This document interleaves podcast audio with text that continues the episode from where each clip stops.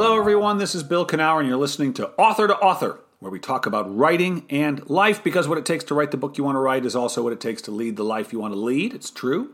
Author to Author is brought to you by Author Magazine, the premier free writing magazine on the internet featuring articles on writing and the writing life, as well as video interviews with best selling and award winning authors across the genres. Uh, we got a new one coming up first of the month, first of August, and that's going to be with the oh, rising star in the literary world, Brit Bennett. Yes, uh, great conversation. She's also going to be one of the keynote speakers at the PNWA's fall uh, virtual conference. And speaking of the PNWA, the authored authors funded by the Pacific Northwest Writers Association, who have been supporting writers from pen to publication since 1955, can learn more about the PNWA at pnwa.org org. So today's guest, I had a great conversation with Jude Rittenhouse. She's a uh, award-winning poet, short story, and creative nonfiction writer, and she's also a speaker, teacher, and holistical, excuse me, holistic mental health professional. Her poems, essays, and articles have appeared in literary magazines and anthologies, including the Nimrod International Journal, Tiferet Journal, and Lay Bare the Canvas uh, and uh, among others. And her awards include a writer's grant from the Vermont Studio Center, a first place Day of the Writer Short Story Award, two Poets and Patrons of Chicago Awards, uh, a Glimmer Train Press Poetry Award, and multiple finalist awards for the Pablo Neruda Prize and the Tiferet Poetry Prize. Uh, she was the co founding editor for the feminist uh, literary magazine Moon Journal, and she is a non dual Kabbalist healer with a master's degree in counseling and we just had a great conversation about all kinds of interesting stuff healing, poetry, feminism. It's all in there. Enjoy. Jude, welcome. It's good to have you on the show. Thank you so much. It's good to be here. So, all right, you are, um, well, first of all, uh, I'm going to get tired asking this question. Maybe I'm going to stop, but I'm not tired yet. How's it going for you? I know that my mom's out there, my sister's out there in Rhode Island, and I know things were looking like they were going to open up, and then they kind of shut that. So, how are you faring with all this quarantine? Well, I am built for quarantine. I'm, I'm very, very happy without a lot of human energy coming at me. I'm really good, really adept at introversion, and I live very near the shore so, and that's why our numbers are going up because the state beach, Misquamicut, you said you're from Rhode Island. Yeah, yeah. You know Misquamicut. Um, we've had this massive influx of people from all over the country who are not following the governor's rule of quarantining. Right. So, because I have a compromised immune system, and right now I am on my fourth round with Lyme disease. Oh no! Um, oh. Uh, I'm, you know what? I know the drill, and I'm good. Okay. Oh, I'm good. God, sorry I'm, to hear that. I'm a couple weeks into the cure, and I'll be fine. I caught it early. I found the tip. But um, yeah, I, am look, looking this way because that's the way the beach. We're just that's where all minute, the trouble is. walk. Yeah, yeah, they're coming from all over. They're not following the rules of quarantining, uh, wearing masks. People, and so our numbers are going up. So I hope all your right. mother stays safe. Well, that's good. So you're a bit of an introvert, but I know you wear several hats. You've got, oh, yeah. and but let's talk first about the writing hat, uh, okay. which it seems like primarily poetry is, is sort of the is sort of the. Would you say that's the the foundation of your writing house? You know, it has been for oh boy. I had I had been immersed in fiction, and then in uh, the mid 90s, I went back to my first love, poetry. And that's where I have primarily stayed until the last couple of years, where I've begun back into the creative nonfiction world. Mm-hmm. And um, so I've I've actually there's something I'm working on right now called "What Healing Is Made Of." Is that um, is that is that creative? Would you is that going to be creative nonfiction? I, I hope so. I hope so. Um, I've I've just kind of got a draft. It's come from some trainings that I've been immersed in, um, but I hope to flesh it out and have it be both accessible and creative. And so um, you so poetry. So you came back to poetry, which was your first love. You said. When did you yeah. fall in love with it, Jude? Was it love at first sight? When did it happen? Oh gosh, I was a child. I was a child. And um, the first five years of my life, my father was rarely home. He had taken a new job and was traveling. But when he was home, he would occasionally, there were six kids, and he wasn't Wow. keen on kids, but Wow. he would sit down and pick up Ogden Nash, and he would read us Ogden Nash. There's one, um, what is it? Oh, and he loved Poe. Oh. so yeah, yeah, yeah, yeah. yeah. He oh, he loved Annabel Lee, Yeah. and um, he would recite that, and he would read us Custard the Dragon by Ogden Nash. I don't know which that if you- one. Oh, it's delightful. Yeah. It's and it's especially to, delightful to be read as a child. Um, so yeah, I in my family, he had come from the wrong side of the tracks, and he knew that grammar, clothing, manners. These were the things that could raise you up Right. his father loved Dickens, so he probably learned that from his father's Right. reading of Dickens. Dickens knew that, Sure. um, and that was really drilled into us. So I kind of grew up with a love hate relationship with words. It was like Oh, that's I- interesting. I love them because of what they can do in your head. Yeah. I loved reading because of where it could take me, Yeah. but they had to be perfect with him. Oh, that's You tough, not- man. That's It tough. was, but it worked. You know, it's one of those curses that became a gift Interesting. because because I learned grammar, and I don't know that I would have learned it as well in school.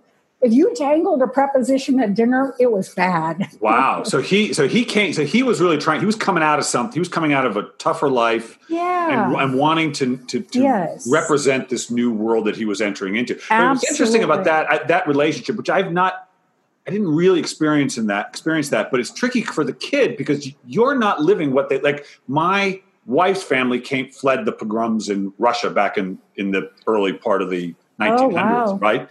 So, but so they were coming out of one thing that her parents did not come out of. In other words, her parents were born here, different world, but her parent, her grandparents were still kind of in two worlds, and so they were thinking about being starving in in Russia and all this kind of yes. stuff, right? Yes. And it's weird as the kid, I would think, because that's not your reality.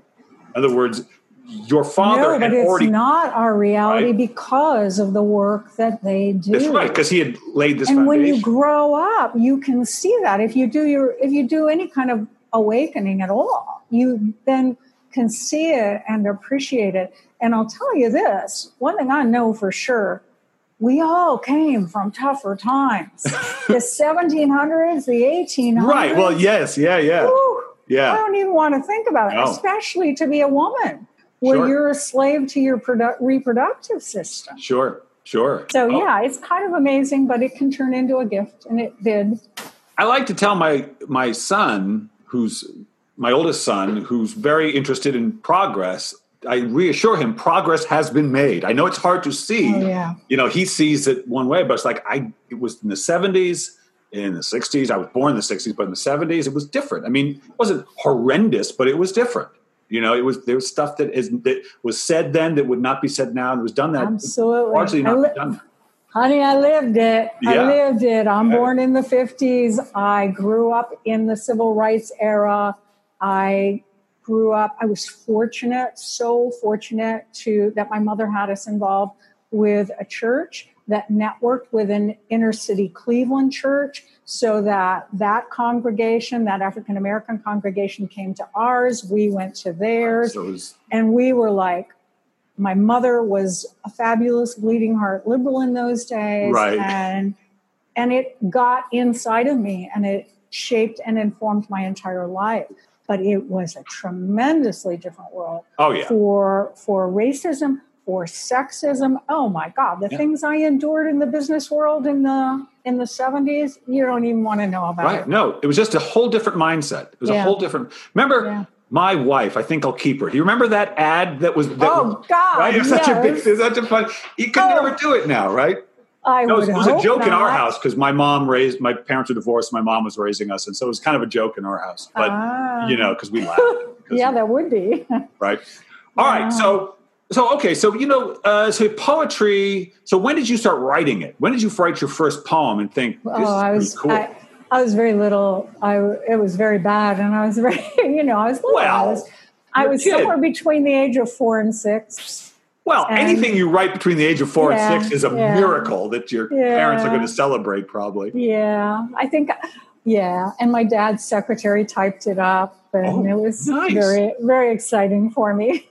And so, what and when um, when did you start getting kind of serious about it? You know, I was writing as a teen, like I got serious, such as like I knew I wanted to do it, and I started thinking about it and reading in a certain way. Oh How yeah, and that's probably about yeah when my my heart and my mind knew I wanted to be a writer.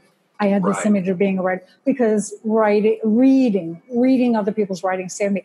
And it was somewhere in maybe my sophomore year of high school that I discovered Muriel Rukeyser, Ruckesser. I, Oh, I'm not even sure Muriel Rook. God, I haven't heard that name in. oh god her poem an effort at speech between two people that one just I Oh, don't she's the wait. She's the life is not made of atoms, but of very small stories. Oh Is i that don't remember is that, her who said that? i don't know I'm what sorry. you, what you may know her for and what Yeah. i know her for is if one woman told the truth about her life the world would split open Right. Oh, yeah, I'm familiar. I am familiar with that quote. yeah yeah that's that's from her poem um Käthe Kollwitz.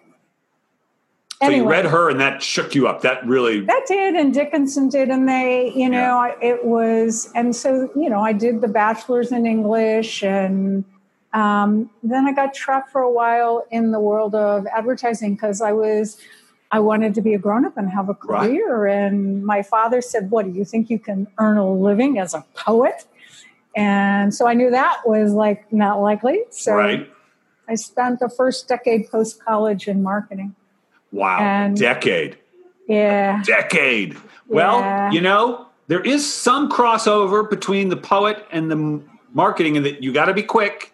You don't have a lot of time. Yeah. So there is a little bit of a little bit of you can apply. You know, I, I, I have no regrets. I have absolutely no regrets. Um, but and and that helps me to understand the wider world. Having lived in that Right. world for a time helps Right. me to understand the wider world. But basically, I was living that world just a decade or so after. What is the name of that TV series? That oh, a Mad Men. yeah. So you were like just after because Mad Men's like I lived it. Slim, Slim Tyson. So oh, you it there. didn't. It didn't change bottoms. much in the seventies. Let me tell you. Yeah. And where's where were you doing the mark? Was it in New York? I was in no, I was in Chicago, the Gold Coast. Okay. Um, I was I worked for a couple of different agencies in Chicago and then Milwaukee. Um, and Were you married at that time? I actually married and divorced in college and said I'm never Wow. getting You got married married again. and divorced in college? yeah, You just got a head start. You said, I'm just Yeah, going to. yeah. I Wow. just- okay. was always in a hurry. Right. okay. All right. I guess. So yeah, um, I mean, I've been I've been with a man now for 36 years. We never we never had church or uh, state. It's a man. yeah, it was You know, it's like funny. no, I it's just more sacred than that. We don't need the church or the state to tell us it's okay. my anniversary was a couple days, my 28th wedding anniversary, but we always have two anniversaries. When I moved here was 30 years ago, and I can never determine which moved in with her 30 years ago as opposed to married. Okay. We always Okay. kind of weigh which is our real. Oh, it's the 30 year one. That's how long like- you've been navigating. That's how long we real navigating is right. Yeah. Yeah, that's the real one. So, Yeah. so all right. So there you are. You're trying to make a living, be a grown up, pay the bills, and you know what's interesting about that because I talked to a lot of writers about that, which is that just learning that you can do this, like you can survive, like you can be a grown. It's no small thing, and you can see Right. why people can make a whole life dedicated just to that. Get a Yes. bigger car, bigger house, bigger vacation, and Yeah. wake up and say, "This never meant anything." Yeah, wouldn't that be sad? I'm so grateful I didn't go that way. I, I think around late 20s, early 30s, that little voice, that little deep voice started saying, Come on, honey, this isn't why you're here. Are you Right. going to do this for your life? Or are you going to wake up and hear why you're here? Right. And so I shifted slowly from um, that. I did some marketing consulting once I moved back to Chicago, and um, and that's when I really I had dabbled in writing all along. I had my first publication credit was 1978. All right. Um, Poem? feature piece. feature piece in the Milwaukee Sentinel. Okay, all right, all right. Hey, you know, you got it. You've seen your you words. Take, you take what you can get. That's right. At Yeah, that yeah. age, um, and so once back in the Chicago area, I my home away from home became Prairie Moon Feminist Books and Women Friendly Space in Arlington Heights, Illinois. Where? Okay, all right. Wow, which it's a northwest suburb, and Okay. it was a godsend. And Why was it a godsend? uh, because I met other writers of the same mindset, very aware that women were not being published like men were being published, and Yeah. that we even in, wanted this is the late seventies. Even that was still still the case. Oh, it was even later than that. It was the late 80s into the 90s. And in fact, yeah, and in fact, in the mid 90s, oh, very, oh my God, yeah. Oh my Okay. God, yeah. Well, I don't know because that's when I started getting. The- sure, it isn't still that way to some degree. Okay. Well, my experience was mostly through like conferences where it was dominated by women, I would say. They were most of the agents and editors and the attendees. So my experience of it once I was in it, starting in the early 90s, was it was predominantly female, at least from my side of it that I saw. Yeah, that's not what I saw at the conferences. So maybe it's just, maybe it's our Or maybe it's. Seattle. And maybe, maybe Yeah. it is. Maybe it is Seattle, actually. Yeah. anyway, so I, um, because of that atmosphere, and I was facilitating writing workshops there, and I was taking classes. They actually then created an arm, uh, Prairie Moon Academy, Okay. and I, I taught through that, and I took classes through that, and met marvelous writers, and created a feminist literary magazine. Co-founded it with Mary Bear. It's now archived at um, what's that called? Uh, huh, I hate it when I forget things. In Smith College at the Oh, Sophia nice. Smith, the Sophia Smith collection. Yeah, Congratulations. archived there. Yeah, it's cool because it gave a lot of voices. It helped them get out into the world, Right. and that that to me to be a part of that is I love it that I got. Were you editing it also? Yes. Did you like the editing part of it? Or that? Was Uh, certain aspects. Yeah. Um, I loved finding something marvelous, and sometimes Mary and I would go head to head about what was going to be in it because we had Right. very different sensibilities. oh, well, okay. So what was the I difference? learned. Like, how would you define your sensibility and Um, And the right one as opposed to- I was I was really comfortable with um, really strong emotions in poetry, and she was not. She you wanted, a little more very, intellectual? Yeah, yeah, very nice. Very. um, Oh, okay. not- I'm I'm not putting it correctly.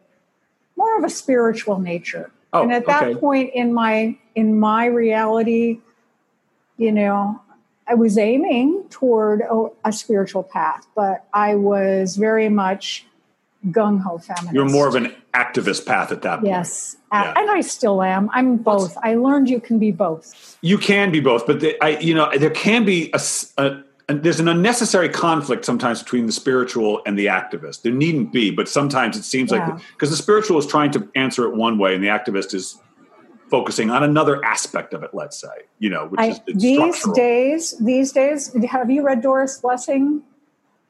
Mm, I she have had a s- uh, she had something a space fiction series, and there's one of the volumes and it was called "The Sentimental Agent." And these- sentimental agent. Okay, the sentimental agent and it's space fiction you know it's about the wider universe and so these very amazingly advanced uh, creatures from elsewhere are sending this agent down to trouble spots on various worlds we're a troubled spot. We would be Right. and the sentimental agent arrives and with all the tools to just help calm it all down gets caught up in all of it and becomes one of the leaders of the movement Right, right. i feel like the sentimental Oh, agent right. these days Well, but you also so one of the other hats you wear is you are a counselor i am a therapist and, yes and a therapist, and you know it strikes me. So I, I'm a coach, a writing coach, but my writing coaching quickly morphed into other things just to teach Of people how to be a writer. And then I don't really find this to be the case. I find writing to be therapeutic. yes I write about my own life.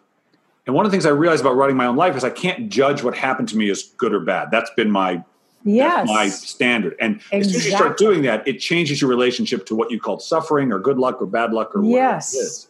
And that must be helpful because you got because poems they are kind of like little tiny memoirs. I think little if you Mm-hmm. if you write about your own life, you know.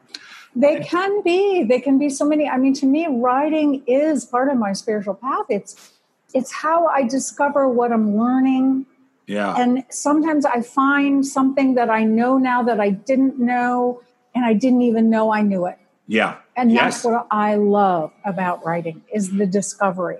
in fact, so I write a lot of a lot of essays, and um, I have learned that because it's often about the same subject, uh, more or less, that I will get bored if I don't go in with the reminding myself, go discover. Don't think you know. Don't think you know, Bill.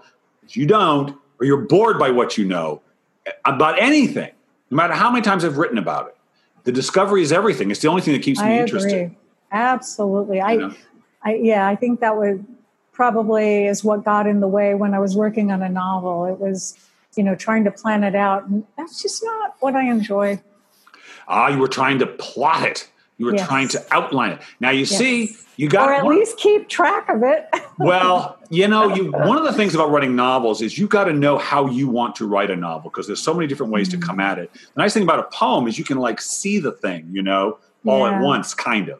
Whereas kind of. You know, I, I actually listened to Bob Dylan discuss writing his memoir, and he's like, "Man, I can't hold it in my head all like I could the song. I could just keep singing it, but that thing, it just was so big, I couldn't hang on to it. You know, so it's different. Yeah. All right. Well, t- talk to me about the moment of coming back to poetry. You you you you'd strayed away and then you returned. Can you remember that? so moment? quite oh time? very vividly what happened was um, it was at my college graduation that we were all sur- around a big dinner table and everybody was going around so what are you going to do with your degree? And it got to me and i was silent and they said so are you going to be a teacher? And i said nope. And they said are you going to be are you going to go into advertising? I said nope. And my father piped up what? Do you think you can earn your living as a poet? And that just so in 1994, he was diagnosed with a terminal metastatic cancer. Shortly after, three months later, he had a massive stroke that wiped him out. right. But his body, my mother wasn't ready to let go, put in Right. a feeding tube. He was alive for the next nine months. Ugh, Nothing there. right. And I was helping to take care of him. Right. So I'd been working on a novel and short stories, and all of a sudden, all I had were little 15 minutes sometimes or less increments of time. I could work on a line. I could work on a Right. word, finding the right word in Right. that kind of a time frame. right. So it was like what he took away from me, he gave back to me. wow, that's so cool. Isn't it though? That is so cool. You know, it? That's great. And how often, I would think, just the way I've, because in our short 20 minute or so minutes talking, you have mentioned that moment twice between you and your dad. I have got to think that is a moment you have come back to numerous times. That moment he said, What do you think you're going to do? Make a, I mean, to have your father say that to you, Oh, yeah. You know, it's just there's been a lot. Well-intentioned as it was. Yes, Well-intentioned So many, but that's what parents, and you've got to have experienced that as a parent. Oh, God. Oh, But yeah. But but Bill, you can't beat up on yourself about No, that. no, no, no. The mistakes you make as a parent, they're not mistakes. They're the best you can do, or you wouldn't Yeah. do them. It's then up to the growing child as they grow and become an adult themselves. That's their material to work with. That's right. That's, That's, right. it. And That's you, right. you have to let it go and say, I did the best. I gave you love. And that's how I feel about that moment is Yeah. He did the best he could. He was trying to protect me.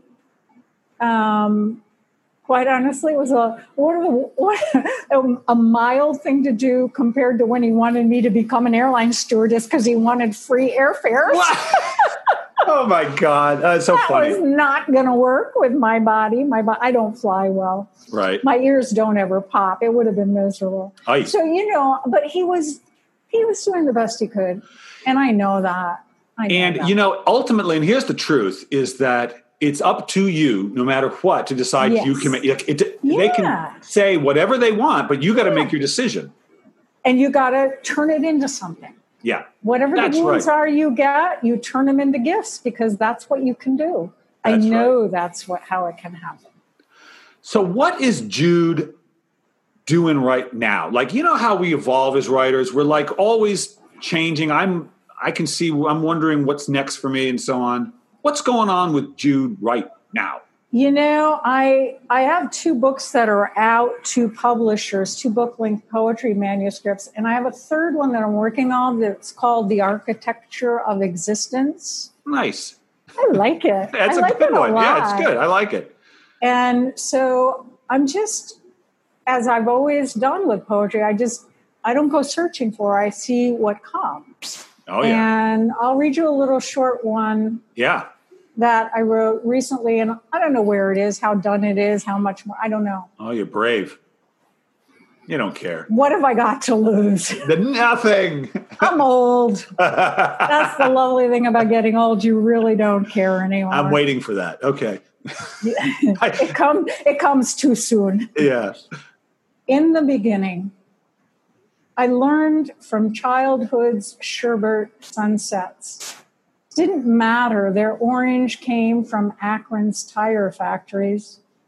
That boisterous light filled a lake, hillside, West's entire horizon.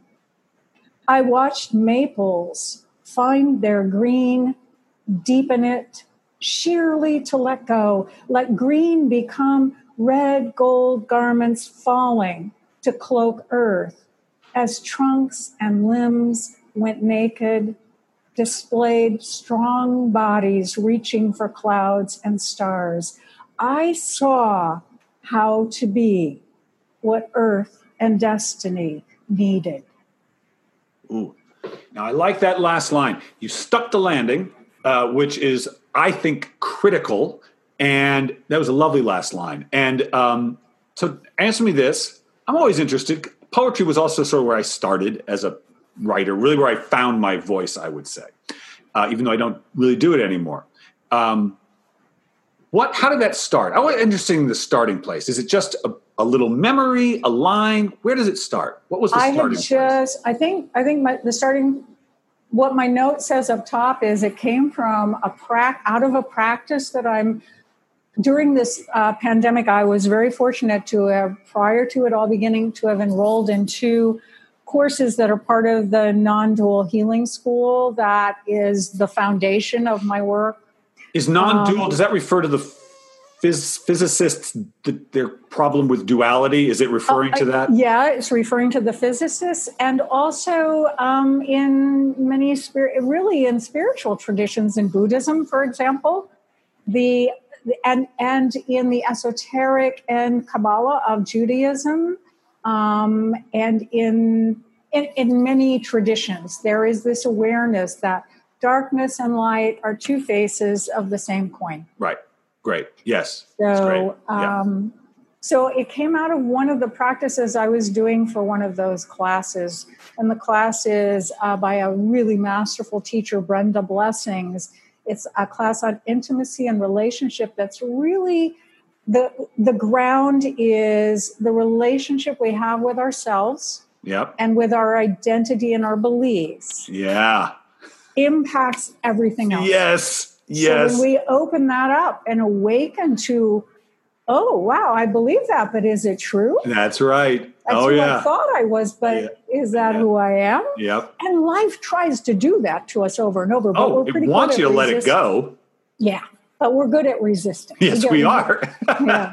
So it we are. came out of one of those practices, um, you know, basically of how I learned to be. Yeah. and then was a progression of really what I did learn from nature is really where I've landed now that my job is to just be whatever whatever whatever the Yeah. moment needs. Nature's a great teacher because it's so without judgment, obviously. Yeah. It's so with, and also, I, I, it's a funny thing, but it's also without language. And I love language. Uh, Yeah. Obviously, it's my tool, but it's got to we. It's all made up, and you Yeah. know, and and nature just is. You know that Buddhist saying. I think it's like that's not a tree; it's what we call a tree. Yes. In fact, this is how I teach quote unquote original writing, I say to my students, if you want to write originally, forget language for a moment and see yes. the thing before language and then let the language come. Does that well, make you sense? Would, you would love this non-dual work. You really would oh, love it. Maybe because I am a non-dualist instinctively. You are clearly oh, you good. are. yeah, the other class I'm taking is a non-dual shaman shaman class that's done by the the head of the school, Jason Shulman. Again, a masterful, amazing man. He's got many books out that are and music. He's he's a fabulous musician. You can find his stuff, but um, that class is about seeing what the world is made of when you don't have language, when you let go of the words. Yeah, it's it's when you critical. Just see, yeah, it's very cool. You really have to just be. It's not that yes. easy because we're so busy running our little pop, pop, pop, yes. pop, you know, uh, that it's, but it's critical because language can form a kind of filter over it's a story it, it, becomes a story absolutely we forget that words are metaphors they're not the real thing nope no and, no no and that the tree that we look at and it's something separate. No, it's not. If you look at it closely, air is woven in That's there, right. and the right. leaves are something different than the branches. Yeah. And the birds are using it, and the insects are using it. And where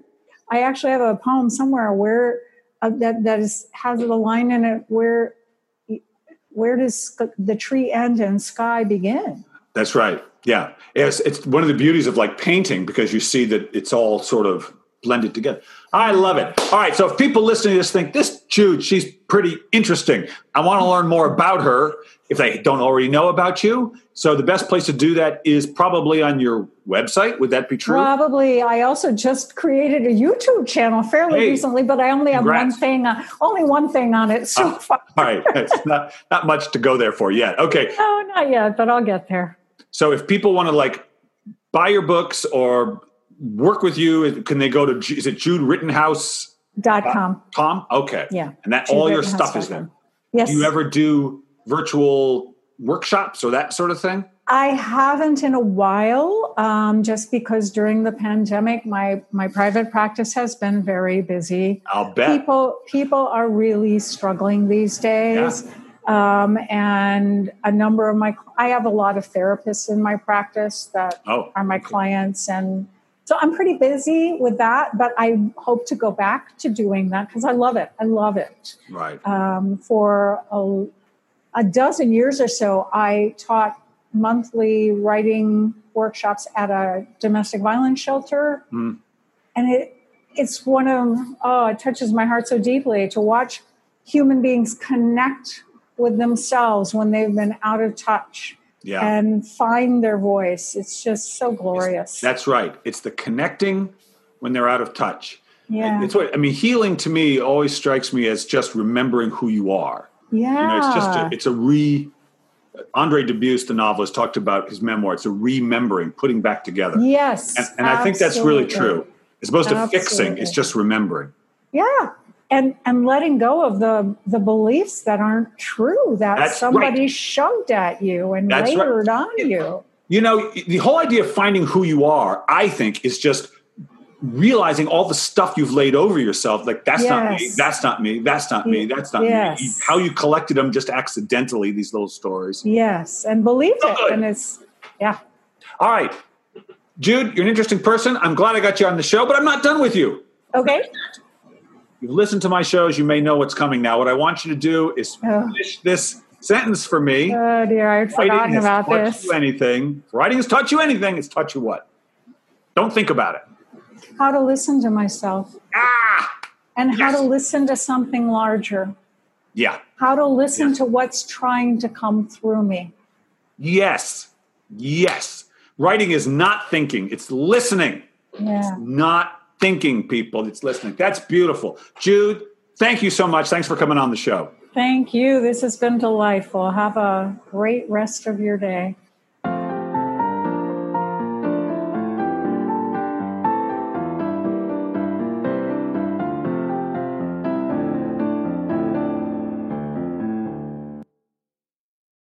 Hello, it is Ryan, and I was on a flight the other day playing one of my favorite social spin slot games on chumbacasino.com. I looked over the person sitting next to me, and you know what they were doing? They were also playing Chumba Casino. Coincidence? I think not. Everybody's loving having fun with it. Chumba Casino is home to hundreds of casino style games that you can play for free anytime, anywhere, even at 30,000 feet. So sign up now at chumbacasino.com to claim your free welcome bonus. That's chumbacasino.com and live the Chumba life. No purchase necessary. Group. Void prohibited by law. See terms and conditions. 18 plus.